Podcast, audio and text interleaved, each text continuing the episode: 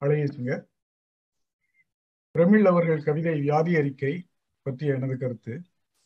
படிமக் கவிஞர் ஆன்மீக கவிஞர் என்று பாராட்டப்பட்ட பிரமிழ் அவர்கள் ஒரு கிண்டல் கவிஞர் என்பதும் இந்த கவிதையில் வெளிப்படுகிறது.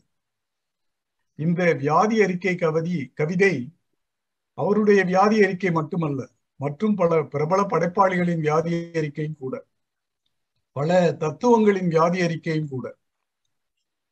டாஸ்டாயவஸ்கியின் நுரையீரல் கோளாறும் பிரான்ஸ் காப்காவின் காசநோயும் புதுமைப்பித்தன் காசநோயும் பாரதியார் யானையால் தள்ளப்பட்ட அதிர்ச்சியும் இவரது ஈரல் நோயோடு தொடர்புபடுத்தப்பட்டு அவற்றோடு பார்க்கும்போது அவர்களைப் போல் பிரபல படைப்பாளியான தனக்கு இது ஒன்றும் பெரிய விஷயமில்லை என்பது போல் எழுதியுள்ளார்.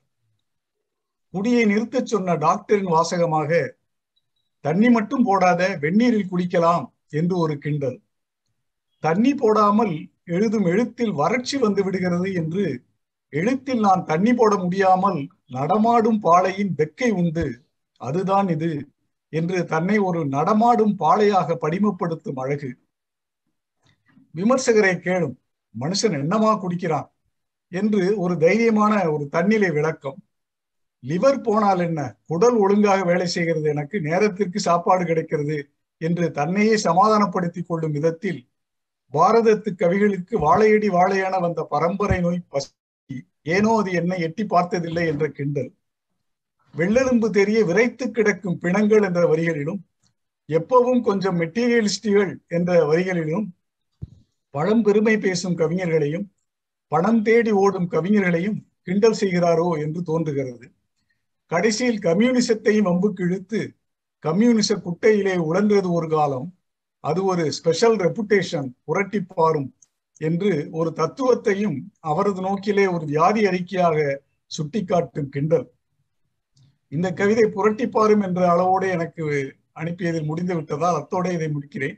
புரட்டி பாரும் என்று முடியும் இந்த கவிதையை புரட்டி படிக்கையில் ஒரு கவிஞனுக்கு வரும் நோயுமே கவிதையின் கருத்தாக கிண்டலாக மாறிவிடுவதை ரசிக்க முடிகிறது. அவர் கவிதையின் வியாதி அறிக்கையை ரசிக்க முடிகிறது. ஆனால் அவரது வாழ்க்கையின் வியாதி அறிக்கையில் புற்றுநோயாலும் பக்கவாதத்தாலும் பாதிக்கப்பட்டு அவர் இறந்ததை தாங்க முடியவில்லை. நன்றி வணக்கம். நன்றி. நன்றி. நாயகர் சிறப்பாக சொன்னீர்கள்.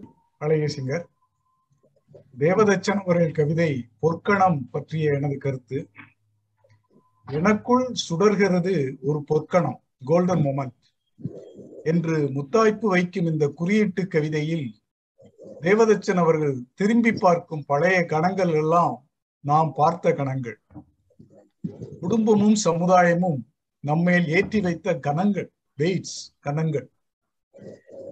என்னை இனிமேல் அம்மா ஏமாற்ற முடியாது நான் சிறுவன் அல்ல என்று குறிப்பிடும் போது அது அம்மாவையா குறிக்கிறது?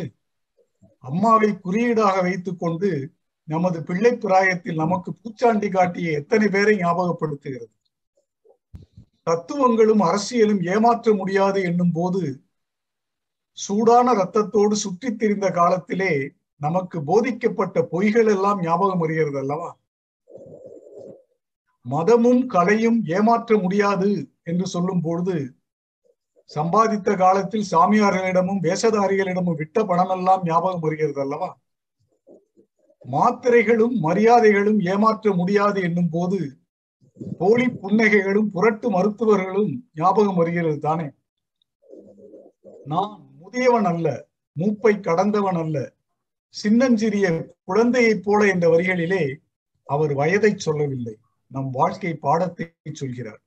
எந்த வயதாக இருந்தாலும் எதிர்ப்படும் அந்த கேடுகளை எல்லாம் எடுத்தெறிந்து நடந்தால் நம் எல்லா கணங்களுமே பொற்கணங்கள் தான் என்பதை ஒரு படிமக் காட்சியாக காட்டி முடிக்கிறார் என்றே எனக்கு தோன்றுகிறது. யாராவது என்னை லேசாக விரலால் தொட்டால் போதும். எனக்குள் சுடர்கிறது ஒரு பொற்கணம். என்ற வரிகளிலே விரலால் தூண்டிவிட்டு சுடர்விடும் தீபம் போல் உண்மையால் தூண்டப்பட்டு உணர்ந்த பொற்கணம் சுடர் விடுகிறது அல்லவா? என்ன ஒரு அருமையான படிமக் காட்சி கடைசி வரியிலே இப்போது நான் அணிந்திருக்கும் பழைய ஆடைகளுக்குள் ஏமாறுவதற்கு யாரும் இல்லை என்ற கடைசி வரியில் இந்த ஆடை பழையதுதான். நான் சிறுவன்தான். நான் இளைஞன் தான் நான் நடுத்தர வயதினன் தான் நான் முதியவன் தான்.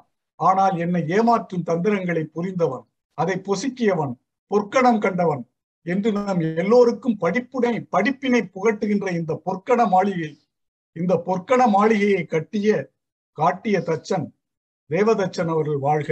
நன்றி வணக்கம்.